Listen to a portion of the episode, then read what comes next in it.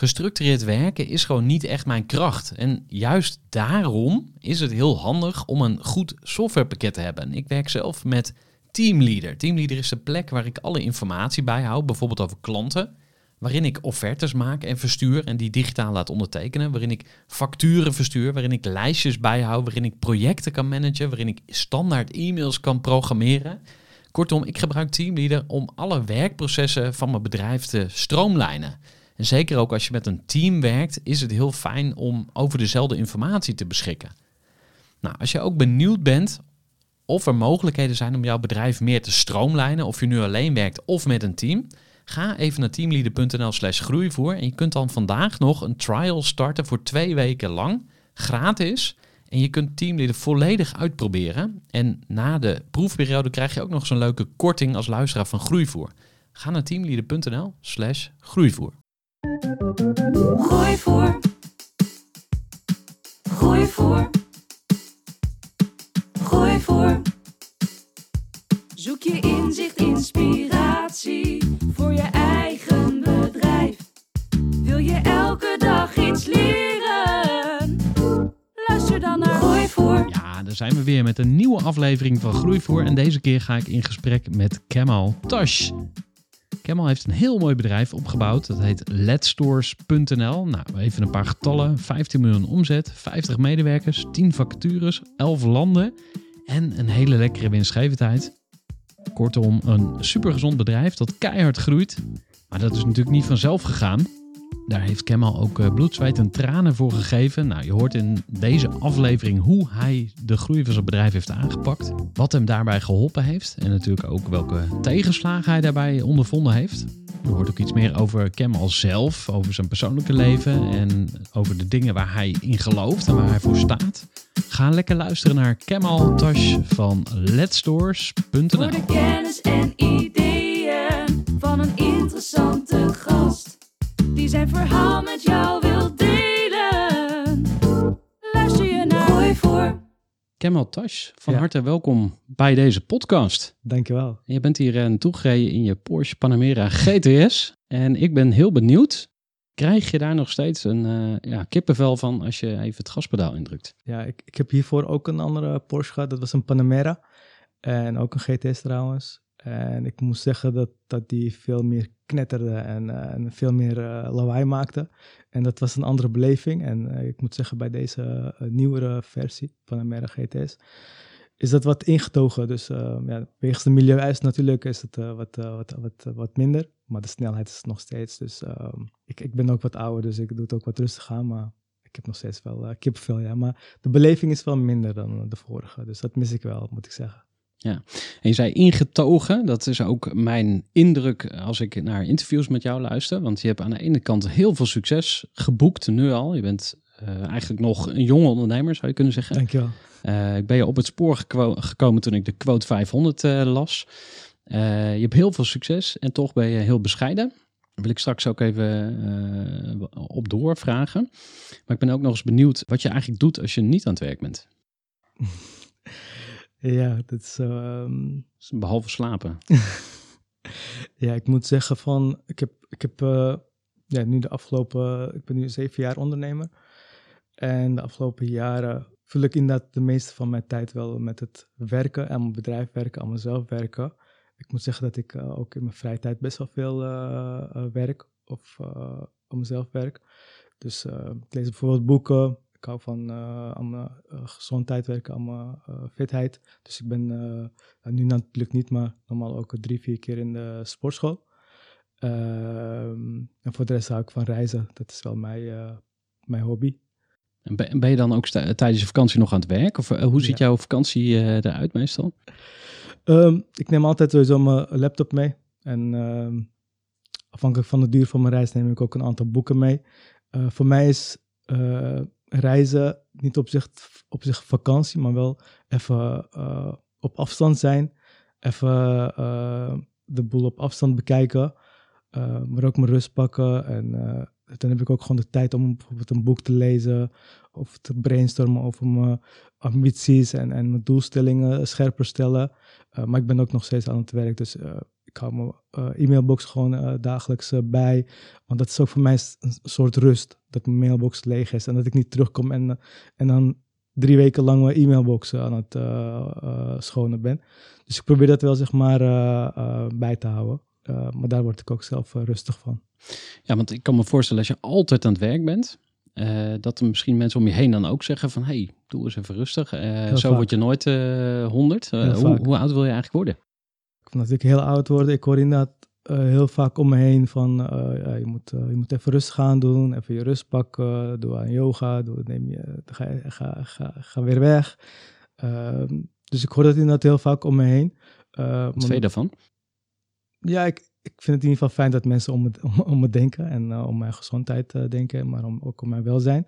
Ehm, ik neem het ook gewoon van harte, maar ik denk dat voor de meeste mensen dan niet beseffen hoe het is als onder- ondernemer om een business te runnen. Dat het, dat het geen 9 tot 5 baan is die om, om 5 uur stopt en, en je kan de deur sluiten en eh, weet je, eh, dat is het. Zo, zo werkt het niet. Het gaat gewoon, in mijn geval dan, e-commerce, het gaat 24-7 eh, gaat het gewoon door. Er, is geen, je sluit niet de winkel. De winkel blijft gewoon de hele, hele week open. En ik heb ook natuurlijk ja, nu 50 mannen in dienst. Dat is toch wel een verantwoordelijkheid die, die je op je neemt. Dus ja, er is niet echt een knopje die je kan omdraaien en dan zeggen van nee, ik, ik, eh, ik, eh, ik ga even weg. Ik sta uit. Nee.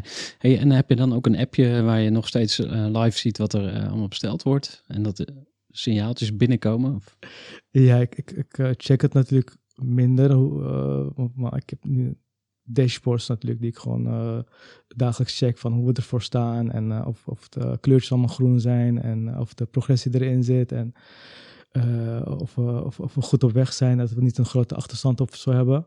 Dus, dus dat, dat check ik wel gewoon regelmatig nog steeds, ja. Ja, het blijft natuurlijk kicken als er een bestelling gedaan wordt. Natuurlijk, Maar hoe- hoeveel bestellingen gaan er zo gemiddeld eh, doorheen bij jullie in een week? Eh, in een week, ehm, Per dag? Ja, per dag hebben we ongeveer 400, 500, 600 eh, orders per dag. Dus eh maandelijks Vrij ongeveer veel. 10, 11.000 eh, orders. Ja, veel, ja.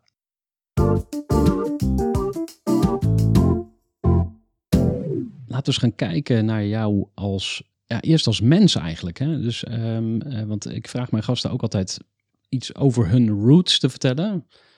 Waar kom je vandaan? Nou, Kun je iets vertellen over je achtergrond, je vader, je moeder, je familie? eh, uit wat voor nest kom jij? Jazeker. Mijn ouders zijn in 1973 eh, gekomen als gastarbeider uit Turkije. Dus mijn roots komen uit Turkije. Ik ben zelf wel geboren in Amsterdam. Ehm, maar mijn ouders die komen uit, uit het midden van Turkije, Konya. Ehm, en die zijn hierheen gekomen om, om gewoon te werken aan hun toekomst. Dus gewoon eh, aan, de slag te gaan. Eh, met het idee om terug eh, te gaan. Uite- Uiteindelijk zijn ze wel hier gebleven.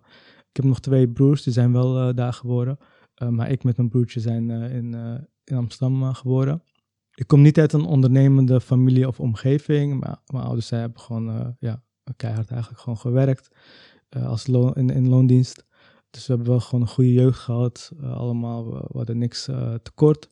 We konden gewoon naar school, eh, we hebben gewoon een opleiding gevolgd. En wat, wat waren de belangrijke dingen thuis? Wat, wat waren dingen die ouders, je ouders tegen jullie zeiden? Ja, we hebben wel- het geloof meegekregen. Wij zijn islamitisch opgevoed, dus het geloof hebben we heel veel gekregen. Respect aan je medemens. Ja, bidden voor God wat je hebt. Dankbaar zijn voor wat je hebt. Maar gewoon voornamelijk goed omgaan met je, met je medemens. En respect voor je familie, vrienden en je omgeving. Dus dat is wel wat ik eh, vanuit eh, mijn ouders heb meegekregen. En eh, hebben jullie dat als kinderen ook eh, vastgehouden, zeg maar? Ben je nog steeds gelovig?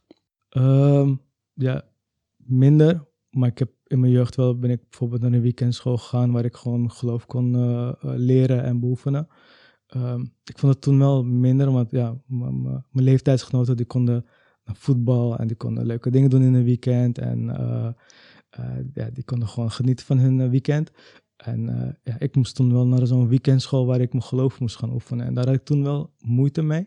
Maar achteraf denk ik van, ja, ik heb toch wel mijn geloof toen wel geleerd. En, en, en, en daar ben ik achteraf wel gewoon dankbaar voor. Ja, en eh, ben je dan nu nog steeds praktiserend moslim, als ik het zo mag noemen? Bidden? eh, Nee, dat zou, soort dat zou ik wel graag vaker willen doen, of meer, het bidden. Ehm, maar helaas, ehm, daar neem ik geen tijd voor. Maar ik zou er wel meer tijd voor vrij willen nemen, omdat ik het ook zie als een manier van rust en ook eh, tot jezelf komen en, eh, en, en dankbaar zijn voor, voor wat je hebt. Ehm, ja, in ons geloof kan je dat vijf, vijf keer op een dag doen. Dus als je echt gewoon vijf keer op een dag daar de moment van kan eh, pakken, denk ik dat je zeker mentaal tot rust kan komen. Dus daar ben ik wel van, van overtuigd dat het ook, ja, zowel op het werk als privé, dat het je ook wel eh, iets kan eh, opleveren. Hebben jullie bij eh Let Stores ook een gebedsruimte nu? Ja, dat, leuk dat je dat inderdaad vraagt. Ik heb gelijk ook vanaf het begin ook dat gewoon aan mij eh, medewerkers ook gewoon aangeven van dat iedereen zijn geloof kan eh, uitoefenen bij Let's Stores en dat, dat ze ook gewoon daarvoor de tijd mogen nemen en, en de ruimte. Dus we hebben ook daarvoor een, een, een ruimte gewoon gereserveerd eh, waar mensen gewoon ook onder de werktijd gewoon hun gebed kunnen uitoefenen. En dat wordt ook gewoon dagelijks gedaan door een aantal collega's. En ik vind het wel belangrijk dat mensen, maakt niet uit wat voor geloof het is, dat ze dat gewoon bij, bij mijn bedrijf kunnen ehm, uitoefenen. Dus dat heb ik wel gewoon gelijk ook eh, vanaf het eerste moment ook eh, ehm, daarvoor eh, mogelijk gemaakt. Geloof je dat jij met een bepaald doel op aarde bent? Ja, best wel filosofische vraag. Ehm, ik denk dat zeker iedereen op, op de wereld met een doel op, op aarde komt. Ik zou niet weten wat mijn doel zou moeten zijn, maar ja, als, het- als, als het in lijn met mijn bedrijf is, denk ik dat, dat mijn doel dan is om eh, de wereld te verbeteren, eh, duurzaam te maken, eh, mensen te helpen en, en mensen van een boterham te voorzien. Maar ook mijn medemensen helpen, denk ik dat dat, dat mijn doel zal zijn als ik het mag invullen. Van wie neem jij advies aan? Want je broer die zei bijvoorbeeld, ga, ga eh, dit niet doen. Hè? Dat heb ik natuurlijk in een ander interview gehoord. Die, die raden jou af om aan de slag te gaan met Let's Stores.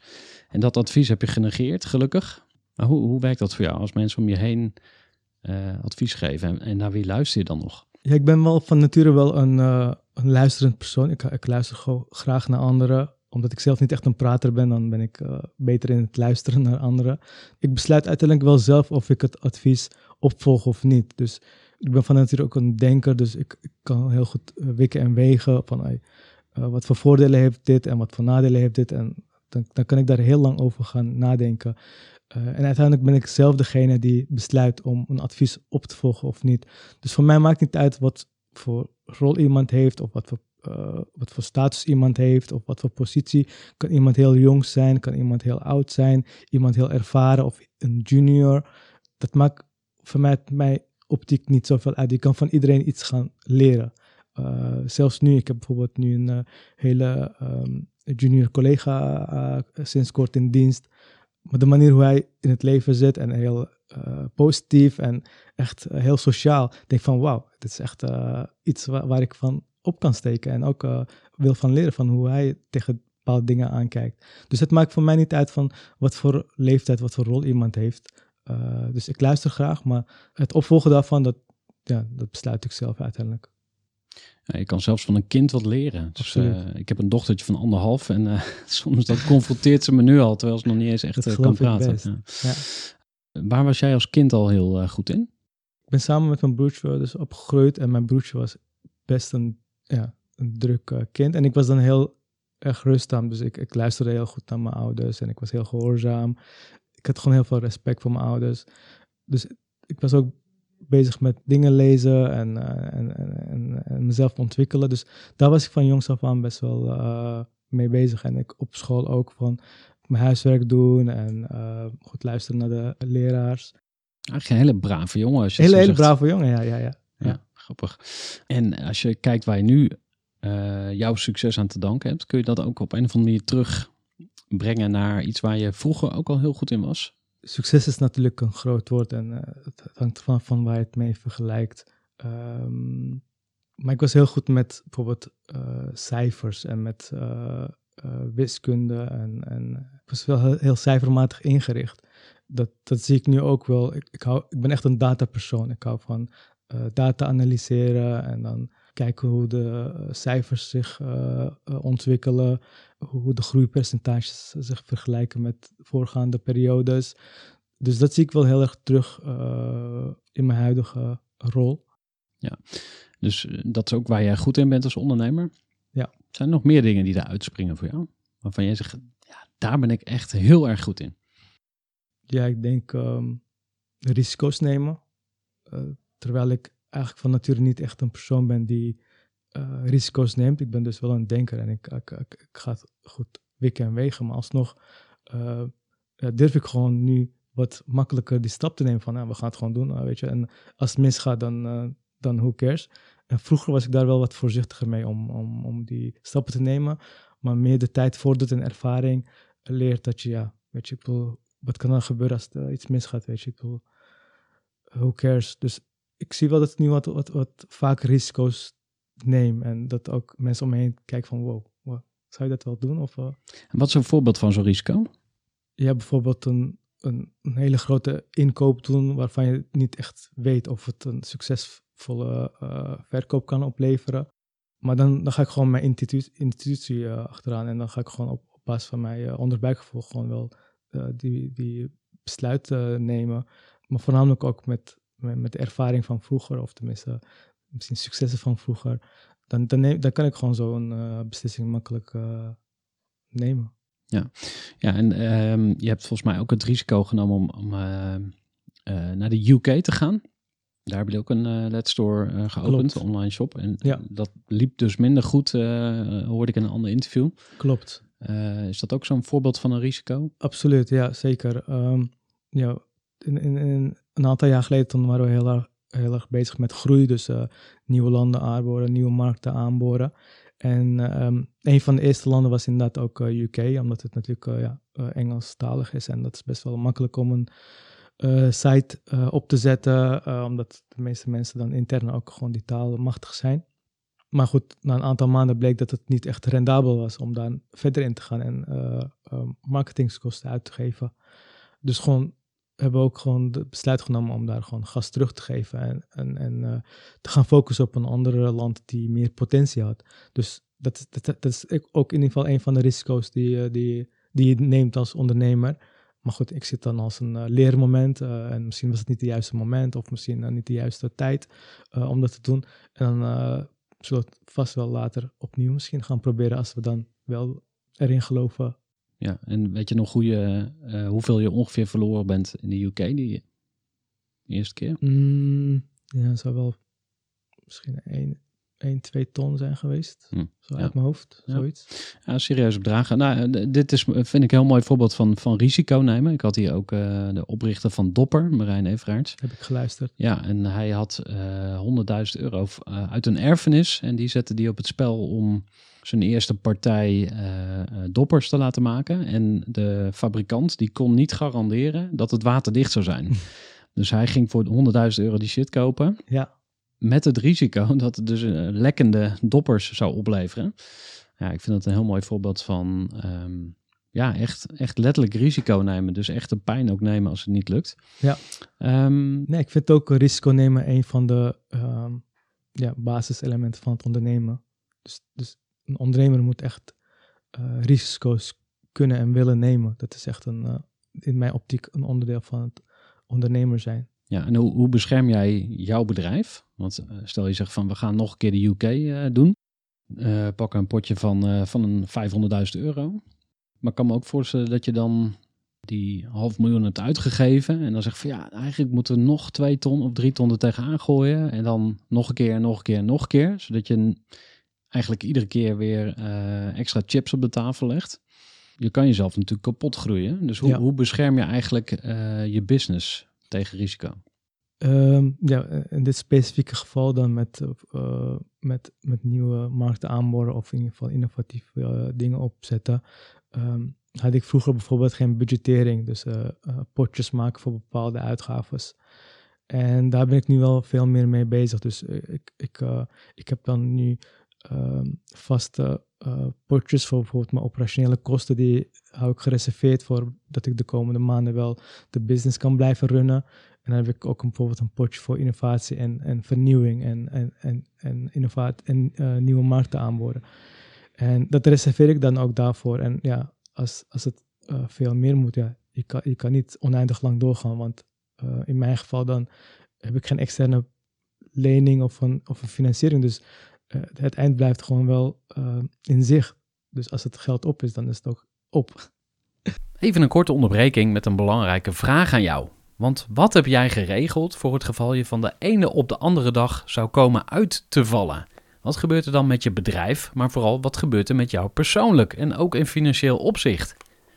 Samen met ASR voerde ik drie openhartige gesprekken over tegenslag en veerkracht. En dat deed ik met Saskia, Vincent en Pieter.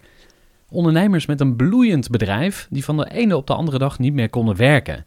En die verhalen hoor je in aflevering 256, 257 en 258 van deze podcast. Als ondernemer wil je natuurlijk niet uitvallen. En daarom is het belangrijk dat je veerkrachtig bent, want voorkomen is beter dan genezen. En als het dan toch misgaat, is het fijn dat je iets geregeld hebt, zodat je weer snel door kunt met ondernemen. Wil je weten hoe veerkrachtig jij nu bent? Vul dan in twee minuten de veerkrachttest van ASR in. Ga naar asr.nl slash veerkrachttest ondernemers. Ja, heel slim. Dat uh, geld apart zetten, zeg je dus. Ja. En uh, ja, voor we naar het verhaal van Let's Source gaan, want dat wil ik natuurlijk ook uh, van je Mhm. weten. Nog één vraag over jou als ondernemer. Waar moet jij nog in groeien, volgens jou en volgens de mensen om je heen? Ik, uh, ik ben van overtuigd dat ik nog in heel veel dingen moet gaan groeien. Daar ben ik me zeker bewust van. Um, ik denk dat de mensen om me heen zullen zeggen dat ik, dat ik me niet mee moet bemoeien met hun, met hun taken. Ik ben wel iemand die dan best wel bovenop zit over van alles en nog wat. Omdat ik dan veel ook een mening heb van ja, ik weet het gewoon beter. Geef eens een voorbeeld. Ja, bijvoorbeeld een hele kleine voorbeeld. Bijvoorbeeld een, een e-mail marketing wordt dan gewoon gestuurd. En dan, um, en dan hou ik me gewoon bezig met de test e-mail, e-mail die uitgestuurd is. En dan heb ik gewoon een hele lijst met uh, feedback over de e-mail, wat er nog beter kan. Uh, en, ja, ik kan me bij voorstellen dat die, dat, die, dat, die, dat die mensen dat niet altijd fijn vinden, al die kritiek van, van, vanuit mijn kant. Dus ik word ook een beetje gezien van, ja, hij is, is nooit tevreden en, uh, en, altijd maar feedback leveren. Dus de mensen om me heen zullen mij ook wel veel eisend gaan, gaan vinden. Dus het micromanagen, daar moet ik wel nog veel aan gaan uh, werken. maar ik denk dat het ook een wisselwerking is, want het heeft ook te maken met het vertrouwen die iemand geeft. Als ik mensen om me heen heb uh, waarvan ik denk van, die, die, die kan ik die ruimte geven en ik hoef me niet meer zorgen te maken, het komt wel goed. Dan, dan, dan ben ik ook gewoon bereid om die ruimte gewoon te geven. Want dat, zijn, dat gebeurt ook heel vaak, weet je. Ik heb ook wel mensen die, die in het bedrijf die ik dan, weet je, ik hoef, ik niet, niet eens te weten wat ze dagelijks, wekelijks, uh, maandelijks aan het doen zijn. Want ik weet gewoon, het komt gewoon goed. Maar er zijn bepaalde uh, rollen en, functies die ik wel, waar ik wel heel veel bovenop nog zit. Omdat ik dat nog best wel moeilijk vind om, om dat helemaal los te laten. Soms heb ik wel het gevoel van, hey, ik ga het helemaal los en, laat ze mij uitzoeken.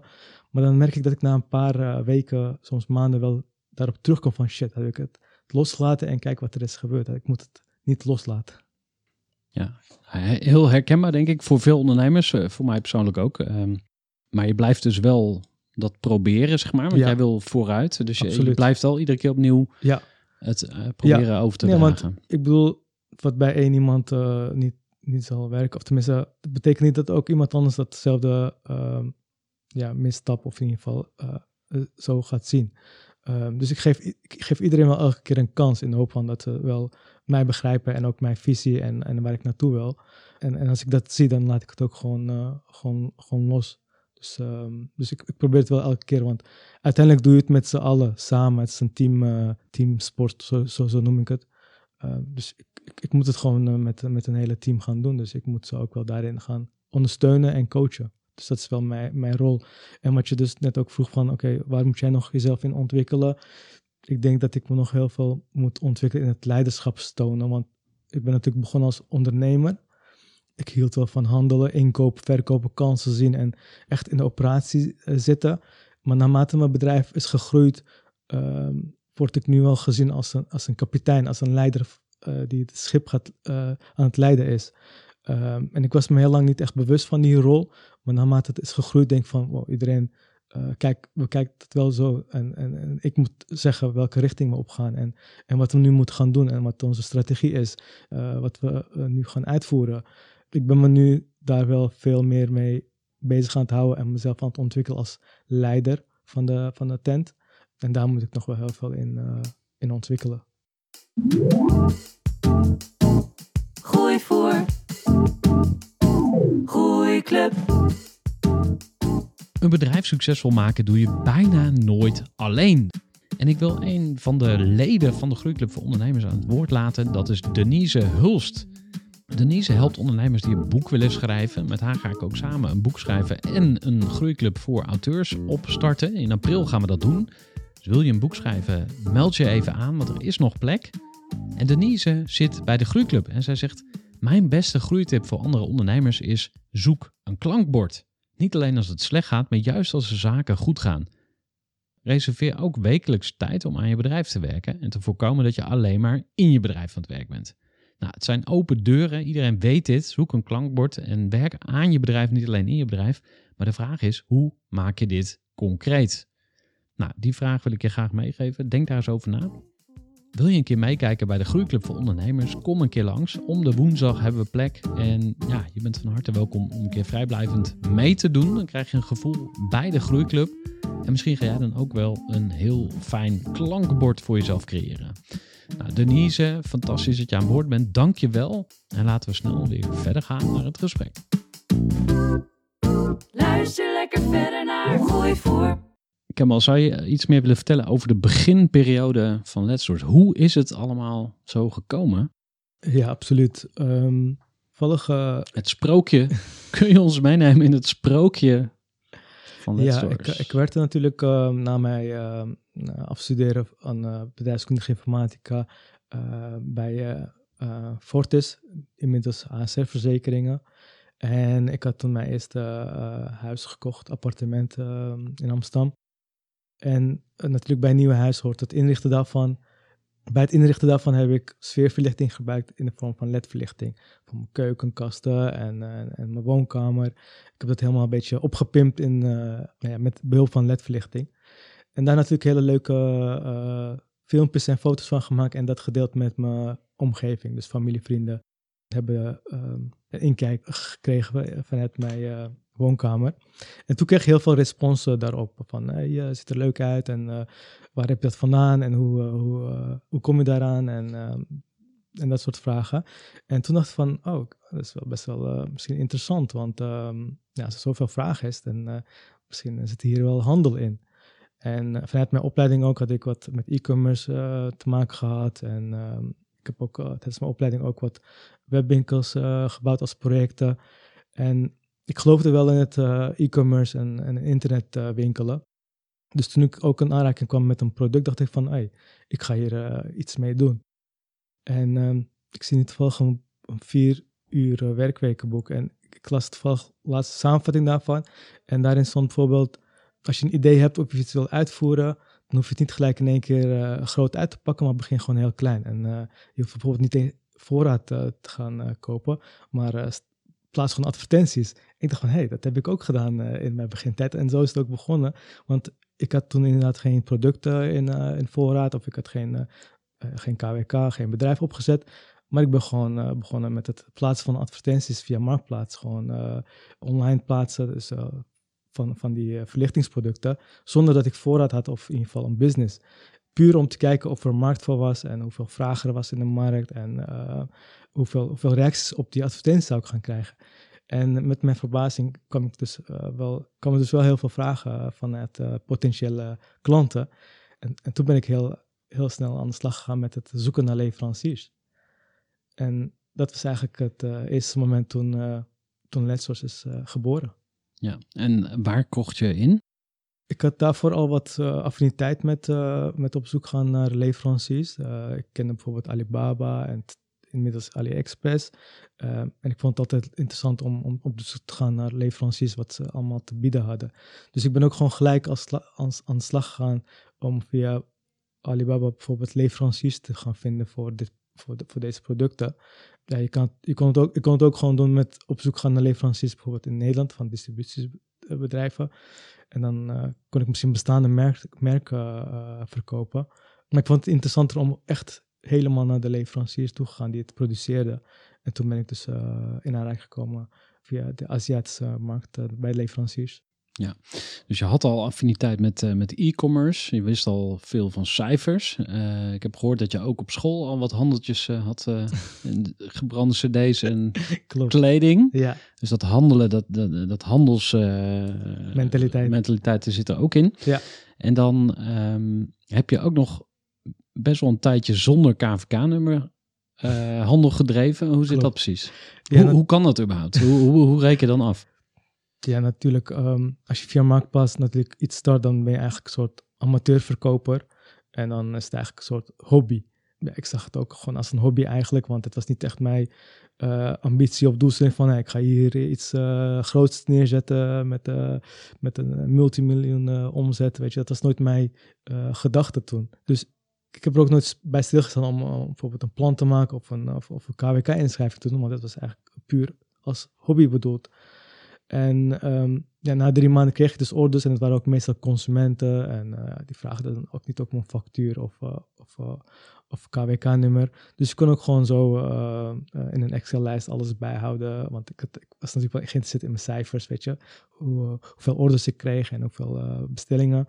Dus ik hield het wel allemaal bij. En zo nu en dan kwam er wel een, een bedrijf die dan ook een factuur wou hebben. En dat maakte ik dan met een, ja, een soort Excelletje. Maar ik had toen geen KWK-nummer. Op een gegeven moment werd het wel zo groot en eh kwamen de orders ook in grote aantallen. En dacht van, hey, ik moet nu wel, denk ik, eh, iets gaan doen. Ja, want mensen konden het ook bij jou thuis ophalen, geloof ik. Klopt. Ja, Ja, ik ben natuurlijk gewoon vanuit mijn eh, zolderkamer, gewoon kleine, kleine kamer begonnen. Had ik uh, omgetoverd in een, in een soort kleine magazijn, 10 vierkante meter. Wat, ja, wat gamma-stellingen neergezet met de bakjes en, uh, en een bureau, computertje. Ik had een vriend gevraagd die op dat moment niet aan het werk was. Van kom even helpen, want ik had natuurlijk gewoon een fulltime baan. En toen heb ik gewoon mijn huis een beetje omgetoverd in een mini-magazijn slash kantoor. En zo nu en dan wouden mensen gewoon ook langskomen om de producten te, af te halen. En ja, ik, vond het ook geen probleem. Dus ze konden ook gewoon bij mij thuis langskomen. En op een gegeven moment werd mijn huis zo helemaal vol met dozen uit, uit China. En ik moest ook natuurlijk gaan sjouwen naar de tweede verdieping. En ik vond het op een gegeven moment ook niet zo fijn dat mensen langskwamen. Want ja, het is toch maar privé. Um, maar zo is het wel, uh, wel gestart. Ja, en hoe heet jouw eerste medewerker? Ramazan. Oké, okay. en wat voor mensen heb je daarna allemaal aangenomen? Ja, de eerste vijf medewerkers waren echt wel mensen om me heen, weet je, via via, via vrienden, van hey, kennen jullie nog iemand? En uh, uh, als, ik, als ik wist dat iemand op dat moment niet aan het werk was, uh, vroeg ik die gewoon. Dus de eerste vijf mensen kwamen ook allemaal uh, in mijn omgeving vandaan. En op een gegeven moment, ja, houdt dat wel op. Ja, dan, dan ga je gewoon een advertentie plaatsen via bijvoorbeeld Indeed of andere vacature websites om om, om meer medewerkers aan te trekken. Ja, en wist je iets van HR op dat moment? Of hoe, nee, hoe, bepaal, hoe bepaalde je het salaris? Had je functieomschrijving? Hoe, uh, nee, hoe wat ik, wat ik dan deed is, ik keek bijvoorbeeld uh, bij andere webwinkels of andere bedrijven. En toen ging ik gewoon kijken naar hun vacatures. En toen kreeg ik een beetje een idee van hoe hun organisatie eruit zag. Wat voor medewerkers ze hadden. Bijvoorbeeld een magazijnmedewerker of een klantservice medewerker of een inkoper. En op die manier kreeg ik wel een beetje in de gaten hoe een webwinkelorganisatie eruit zag en wat voor rollen erbij hoorden, wat de salarisschalen waren en, en, het niveau. En op die manier ging ik het zelf een beetje invullen. Ja. Hey, en die beginperiode van je ondernemerschap, had je ook gewoon een fulltime baan? Klopt. Ik heb de eerste drie jaar um, heb ik dus um, mijn eigen bedrijf als hobby of project erbij gehad. En ik had dus ook gewoon een fulltime baan waar ik gewoon echt uh, op kantoor moest komen. Je had geen uh, corona toen dat je gewoon de hele week vanuit huis kon werken. Nee, je moest echt op kantoor komen. Uh, en in de avonduren en de weekenden ging ik gewoon aan mijn bedrijf werken. Dus ik had echt, echt een, eigenlijk twee fulltime, uh, fulltime jobs. Je begon met 10, meter, of, 10 vierkante meter opslag. Hoeveel heb je nu? We hebben inmiddels 2500 vierkante meter. En we zijn nu met de buren aan het overleggen of we nog 750 vierkante meter van hun kunnen gebruiken.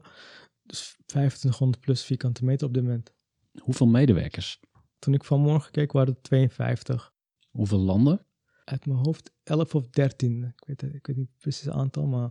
Hoeveel omzet? We hebben afgelopen jaar afgerond met 15, 15 miljoen. Hoeveel winst? Ik denk dat eh, ongeveer 10, eh, 10% daarvan, minstens 10, 15. Indrukwekkende getallen. Eh, ik denk dat heel veel mensen dromen van een handeltje wat begint op Marktplaats. En dan aanslaat en groot wordt. Ehm, hoe, hoe kan dat nou, dat het jou gelukt is? Want er zijn volgens mij heel veel mensen die het niet lukt. Ja, ik denk gewoon keihard werken. Ik heb gewoon wel eh, ja, mijn tijd hieraan besteed, eh, die ik ook anders kon besteden. En dan weet je ook natuurlijk op de juiste momenten instappen in een, juiste product. Eh, dus ik had daar wel gevoel voor om, om te zien van oh, dit is misschien wel een interessant eh, marktproduct. En ik neem de risico's om gewoon hier, hier eh, wat mee te doen. Maar ik denk dat het allerbelangrijkste is gewoon keihard werken. Eh, Oké, helder. En, wat maakt dat product zo interessant? Is dat dan die marge die erop zit? Of Nou, het is, het is een duurzaam product. Natuurlijk is iedereen tegenwoordig met, met zijn omgeving bezig, met het milieu, met de wereld, duurzaam. Dat is een hot topic natuurlijk. Maar de reden dat, dat ik mee begonnen was niet het duurzaam, maar het, de fun factor van, die verlichting die ik dan in het begin verkocht. Dat was meer sfeerverlichting met leuke kleurtjes en, en, en, gadgets en dat soort dingen. En op een gegeven moment is dat wel meer gaan leiden naar een duurzaam product, dus eh, voor, de, voor de lange termijn.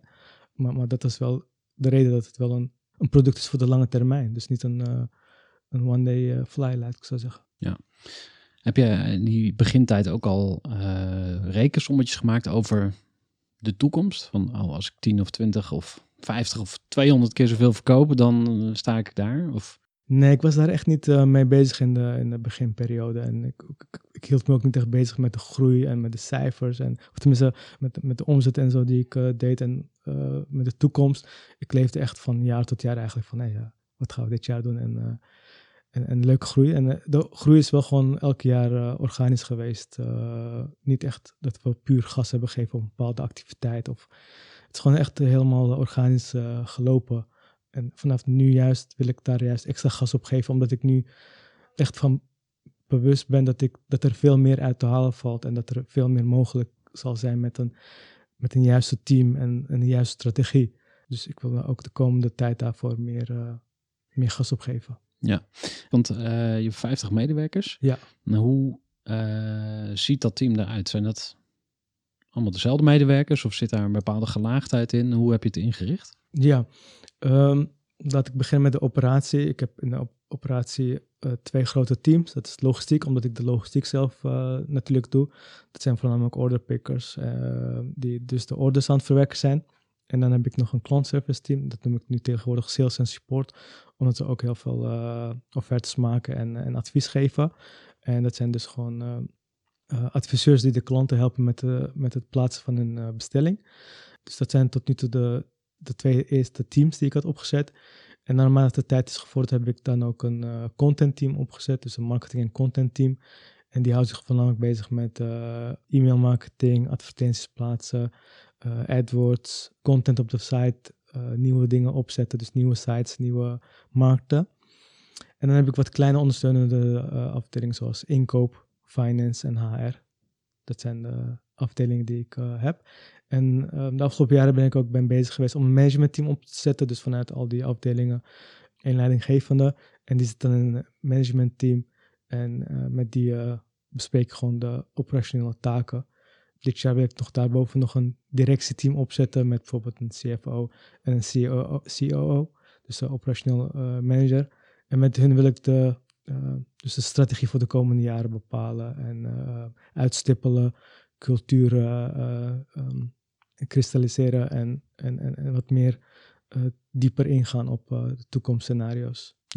En daarbij blijf je zelf in de CEO-rol? Ehm, Of wil je dat op een gegeven moment ook loslaten? Want eh, Ja, ik, ik denk dat ik het op een gegeven moment wel, ehm, wel eh, los wil laten, omdat ik, ik ben zelf geen people's manager of ik, ik hou niet van het managen. Ik ben echt een ondernemer. Ik hou, zeg maar, om kansen te benutten, de kansen te zien, markten aan te boren, dingen op te zetten. Dat is mijn passie. En het managen aan zich, dus, dus, eh, dus, met, dus, dus met mensen aansturen en, en in vergaderingen zitten en, en dingen uitstippelen, daar krijg je geen energie van. En ik ben me de afgelopen tijd wel bezig geweest van hoe kan ik dit eventueel vullen. Maar dat is best wel lastig om dat zeg maar, aan iemand eh, over te dragen. Maar dat is zeker wel mijn gedachte eh, als het groter, eh, steeds groter wordt. Om het wel ergens neer te zetten. Want ik ben heel emotioneel betrokken bij mijn bedrijf. En ik merk dat het ook wel best wel nadelig kan zijn voor de mensen om me heen. Dat, omdat ik er zo emotioneel bij betrokken ben. Uh, dus als er iemand komt die er best wel professioneel in zit, dat, dat zal wellicht Lessos wel beter laten groeien. Ja, en uh, wat is dan een voorbeeld van zoiets waar, waarin de emoties hoog oplopen? Ja, bijvoorbeeld als, als voornamelijk met personeel te maken dan, bijvoorbeeld als een, als een, als een medewerker langdurig ziek is of in ieder geval uh, even, ja, even de kans van, van afloopt of bijvoorbeeld heel kleine dingetjes vaak laat komt of, of, of niet komt opdagen, weet je, dan, dan heb ik vaak het gevoel van, hey, dit, is wel mijn tijd, weet je. En uh, uh, mensen nemen, mensen houden daar geen rekening mee. En dan kan ik me wel best wel emotioneel opstellen van, weet je, wat is dat nou voor een mentaliteit? Of uh, is geen professionele werkhouding? en wat doe je dan? Dan loop je dan echt naar iemand toe en dan krijgt hij op zijn flikker waar iedereen bij is of zo? Wat, nee, tegenwoordig zeker niet meer. Maar in de begintijd was het wel het geval. Maar naarmate het natuurlijk gegroeid zijn, heb ik natuurlijk wel daar managers voor die ik dan wel aanstuur. En, en dat ik aan hun aangeef wat ik belangrijk vind, wat voor werkethiek en wat voor mentaliteit en wat voor visie ik heb. En dan zeg ik tegen hen van ja, zorg maar dat die mensen deze, uh, um, deze dingen beheersen. En uh, dus ik hou me ook niet meer bezig met de dagelijkse werktijden en de ziektes en, en, en, en verlof en dat soort dingen. Dat, hou ik, dat heb ik gewoon uitgedelegeerd. Dat heb ik gewoon gedelegeerd. En um, want, want het, dat kost me ook heel veel, uh, heel veel energie om, om, om daarmee bezig te houden. Dus dat, dat heb ik nu gelukkig uit handen gegeven. Maar dat zijn wel dingen dat die, die je emotioneel wel, uh, ja, wel raken. Bijvoorbeeld iemand recent nog was, was net een maand uh, in dienst. Uh, en dan uh, ja, heeft de HR bijvoorbeeld na, net na die proeftijd besloten om met die persoon in, in overleg dus de dienstverband te stoppen. En dan ja, moest die persoon nog wel twee, drie maanden doorbetalen. Denk van, weet je, dat is toch allemaal geld die ik moet gaan betalen aan een persoon. Weet je, dat zijn wel emotionele reacties die het oplevert. Ja, omdat je er zo hard voor gewerkt hebt. Het is jouw geld. Of, ja, zo, zo, zo zie ik het wel. Want het is, kijk, ik, ik dan heb dan vaak de neiging van, ja, mensen denken van, ja, het is, uh, het is en uh, het is niet uh, mijn, mijn eigen geld. maar zo bekijk ik het dan wel, want ik heb het zelf opgezet met mijn eigen vermogen. En, en, en alles wat erin draait, dat is toch wel mijn vermogen. En die emotie, dat, ja, dat blijf je toch wel hebben. Ja snap ik heel goed. Ik heb een verhuisbedrijf gehad en uh, altijd als iemand schade reed, dan, dan uh, werd ik ook heel ongelukkig. En vooral als mensen daar dan heel nonchalant over deden. Van ja, kan toch gebeuren? En ik, kan toch gebeuren? Hallo? Je hebt het over mijn geld. Ja. Dus, en ja, het gaat echt niet alleen om geld, maar het is ook gewoon een bepaalde standaard of zo. Klopt. Dus dat, dat zie ik bij jou heel erg terug. Je legt de lat heel hoog voor jezelf, maar ja. dus ook voor anderen. Ja, uiteindelijk, maar goed, uiteindelijk ik ben natuurlijk veel eisend en ik ben natuurlijk misschien daar wel best wel kritisch en, en streng in. Maar um, uiteindelijk geloof ik erin dat we er met z'n allen beter op worden als we groeien en, en efficiënt omgaan met de kosten. En um, ik vind het wel belangrijk dat, dat mensen een goed gevoel hebben bij Lessos als ze bij Lessos werken. Dat ze een leuke werksfeer hebben, dat ze leuke dingen uh, kunnen doen, uh, dat ze zelf kunnen ontwikkelen. En ik vind dat ik ook als werkgever goed voor ze zorg. Uh, als ik me vergelijk met andere werkgevers. Weet je, ik heb een lunch van een zaak, ik had massages, ik had een, een mooie lounge met een tafelvoetbal, biljarden, biljart, um, gebedsruimte. tafeltennis, gebedsruimte, teamuitjes. Dus, en ook een, een, een marktconform salaris met ook gewoon bonussen. Dus ik, ik heb het idee dat ik ook wel iets ervoor tegenover uh, bied. Dus dan vind ik dat ik ook daarin uh, veel eisend mag zijn laten we eens naar je toekomst gaan kijken. Want Let's Stores is jouw kindje, maar ik heb gehoord dat je ook een vaderwens hebt. Hoe zit dat? Ja, uiteindelijk, kijk, de reden dat ik denk ik tot, tot hier uh, mijn bedrijf kon laten groeien, is wel de volledige focus geweest. En dat, was, dat kon wel omdat ik dus uh, uh, geen relatie had en ik, ik, kon gewoon mijn tijd vrij invullen. En, en ondernemen was mijn passie, dus ik kon gewoon echt keihard knallen. Uh, maar uiteindelijk wil ik natuurlijk ook uh, mezelf settelen en ook wel uh, natuurlijk eh, kinderen krijgen. Dus uiteindelijk wil ik natuurlijk ook wel daarmee ehm, meer tijd gaan besteden. Dus dat is inderdaad ook mijn doelstelling waar ik de komende tijd wel veel meer tijd voor vrij wil maken. Ja. Ja, ik heb mijn ambities eh, bij moeten stellen. Ik ben eh, getrouwd en ik heb inmiddels ook een dochter. En toen we getrouwd we- werden, eh, toen we trouwden, veranderde er niet zoveel. Nee. En mijn vrouw werkt ook fulltime. Die is Ja. ambtenaar, dus die zorgt voor eh, stabiliteit eh, in het inkomen. Eh, maar toen kwam ons dochtertje. en Toen ben ik een dag minder gaan werken. En toen dacht ik, ah shit, nu heb ik 20% minder tijd. Ja, Eh, wat wel heel cool is, is dat je daardoor nog betere keuzes maakt over de tijd die je nog over hebt. En dat, dat is ook iets wat je gaat zien, denk ik, als je, als je groeiondernemer bent. Dat je, ehm, ja, die hoeveelheid tijd die is zo beperkt. En dat, dat hoor ik ook terug als ik een interview van jou luister. Dat je zegt van ja, de ideeën die komen continu boven. En je moet gewoon tegen heel veel ideeën nee zeggen. ja, mijn collega's worden gek van mijn ideeën. Die denken van, oh, heeft hij weer allemaal ideeën? En dan je wordt een beetje ideeën moe. Maar ja, weet je, ik bedoel, het komt er continu. Weet je. Ik zie kansen en mogelijkheden en ik wil alles gewoon oppakken. Maar de tijd is natuurlijk beperkt om dat eh, uit te voeren. Wanneer ben je tevreden? Ik denk dat ik tevreden ben. Ik heb tot nu toe, ja, denk ik voor 50 miljoen, euro, 50 miljoen aan eh, lampen verkocht. En ik denk dat als, ik- als, ik, als ik op de 50 miljoen zit per jaar, dat ik dan kan zeggen, oh, ik ben hier echt eh, enorm trots op en ik ben tevreden. Ga ik aan houden, Kamal. En ehm, misschien nog even een, een kijken vooruit van waar gaat Let's Stores dan naartoe? Want je zegt die 50 miljoen, Ja. dat is een doel. Mhm. Eh, hoe ver kijk je dan vooruit? Ik denk eh, drie tot vijf jaar. Ik ben nu bezig met branding, mijn eigen merk aan het opzetten en, en daar ben ik aan, eh, aan het bouwen. Uiteindelijk wil ik niet de enige zijn die, die mij eh, verlichtingsproducten verkoopt, maar ook eh, andere partijen, retail of eh, e-commerce. Ik denk met deze activiteiten, eh, denk ik dat dat eh, een hele realiseer, eh, realistisch doel eh, kan zijn. En eh, daar ga ik ook hard eh, mijn best voor doen. Ja, en dan eh, daarna, na die 50 miljoen, ga, eh, wat voor scenario's zouden er kunnen gebeuren? Verkopen of nog een keer opschalen naar 500 miljoen? Of eh, weet ik veel, wat, hoe zie jij het voor? Ja, ik, ik, ik kom nu heel veel in contact met bijvoorbeeld quote 500 eh, eh, ondernemers of ondernemers die al best op leeftijd zijn. En daar kom ik dan in, in gesprek. En wat ik dan heel vaak hoor is, je kan je bedrijf in ieder geval maar één keer verkopen. En heb je een hele zak met geld en dan. Weet je, ik bedoel, die, die mensen hebben nog steeds heel veel ambities en, en, en, en passie om nog steeds te blijven ondernemen. En daar krijgen ze heel veel eh, eh, energie van. En ik denk dat ik ook hetzelfde ervaar. En mijn exit-strategie staat er nog niet, maar ik, ik denk dat ik gewoon ook gewoon zo wil door blijven gaan. Want ik krijg hier heel veel energie van, heel veel passie. En wellicht een samenwerking met andere bedrijven of dingen, maar verkopen staat nog niet op mijn eh, lijst. Wie zou je eh, zelf graag interviewen? Als je een Ehm, podcast zou hebben. Ik zou heel graag Attila Oesto willen ondernemen van Corendon. Dat is voor mij ook een eh, eh, voorbeeldondernemer die eh, vanuit het niets een, eh, een, een tour operator, een, een maatschappij heeft opgezet en dan best wel van, van proporties. En daar heb ik enorm diep respect voor. En dat zie ik als voorbeeld. Dus hij zou een van de ehm, ja, gasten kunnen zijn die ik wel zou interviewen. En ik denk oh, in mijn branche, eh, Pieter Zwart. eh, dat is voor mij ook een voorbeeld geweest toen ik net begon met het opzetten van mijn webwinkels en het opzetten van het assortiment. eh, heb ik altijd ook tegenop gekeken en nog steeds van hoe zij dingen opzetten en aanpakken. En dat vind ik wel een voorbeeld.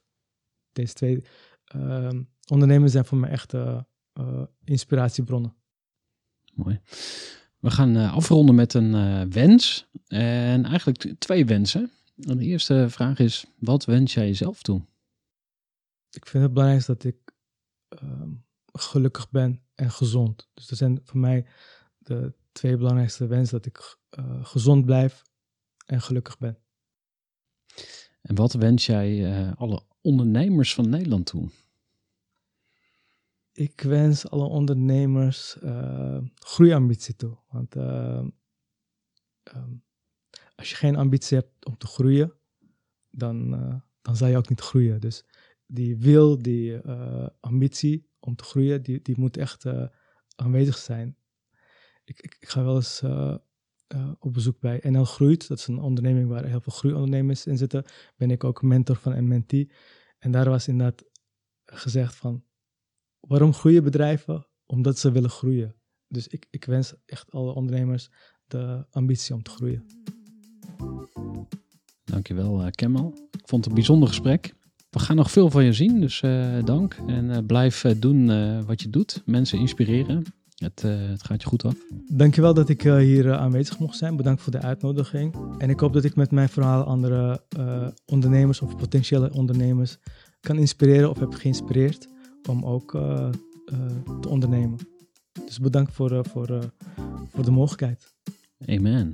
Ja, dan zijn we bijna aan het einde gekomen van deze aflevering. Maar ik wil toch nog even afsluiten met iets cools. Want ik heb namelijk een review binnengekregen van een hele toffe ondernemer. Hij heet Dirk de Boer. En hij is van het bedrijf Verander Supporters. Hij is niet alleen supporter van zijn klanten, maar ook van de Groeivoer podcast. En hij schrijft daar het volgende over. In de zomer van 2019 besloot ik om in 2020 een gedeeltelijke sabbatical te nemen en te gaan ondernemen. Toen ik mijn compagnon Serge leerde kennen, zijn we samen een bedrijf gestart. Verander Supporters. Het was echt een expeditie, een reis waarin we de Groeivoer podcast goed hebben kunnen gebruiken. Samen met Serge luisterden wij elke week naar de Groeivoer podcast. We pasten de dingen die we leerden in de podcast meteen toe in onze eigen situatie. En het mooie is, de reis die we gestart zijn, is nog zeker niet een einde. Ook al hebben we tegenslag met corona, we zijn pas net begonnen. We hopen dus nog heel vaak de podcast te luisteren en met vallen en opstaan steeds beter te worden in het ondernemen. Groeivoer is voor ons echt een lichtpunt en een kompas geweest. Dankjewel Gerard. Nou, ik wil jou bedanken Dirk. Ik eh, vind het heel bijzonder dat je deze review hebt achtergelaten. En ik wens je ontzettend veel succes en plezier op jouw ondernemersreis. Tot zover deze aflevering en graag tot een volgende keer. Groeivoer.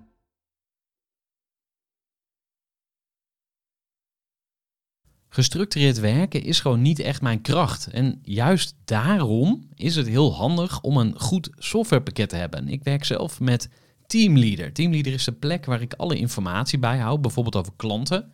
Waarin ik offertes maak en verstuur en die digitaal laat ondertekenen. Waarin ik facturen verstuur, waarin ik lijstjes bijhoud, waarin ik projecten kan managen, waarin ik standaard e-mails kan programmeren. Kortom, ik gebruik Teamleader om alle werkprocessen van mijn bedrijf te stroomlijnen. En zeker ook als je met een team werkt, is het heel fijn om over dezelfde informatie te beschikken. Nou, als je ook benieuwd bent of er mogelijkheden zijn om jouw bedrijf meer te stroomlijnen, of je nu alleen werkt of met een team, ga even naar teamleader.nl slash groeivoer en je kunt dan vandaag nog een trial starten voor twee weken lang, gratis. En je kunt Teamleader volledig uitproberen. En na de proefperiode krijg je ook nog zo'n leuke korting als luisteraar van Groeivoer. Ga naar teamleader.nl slash groeivoer.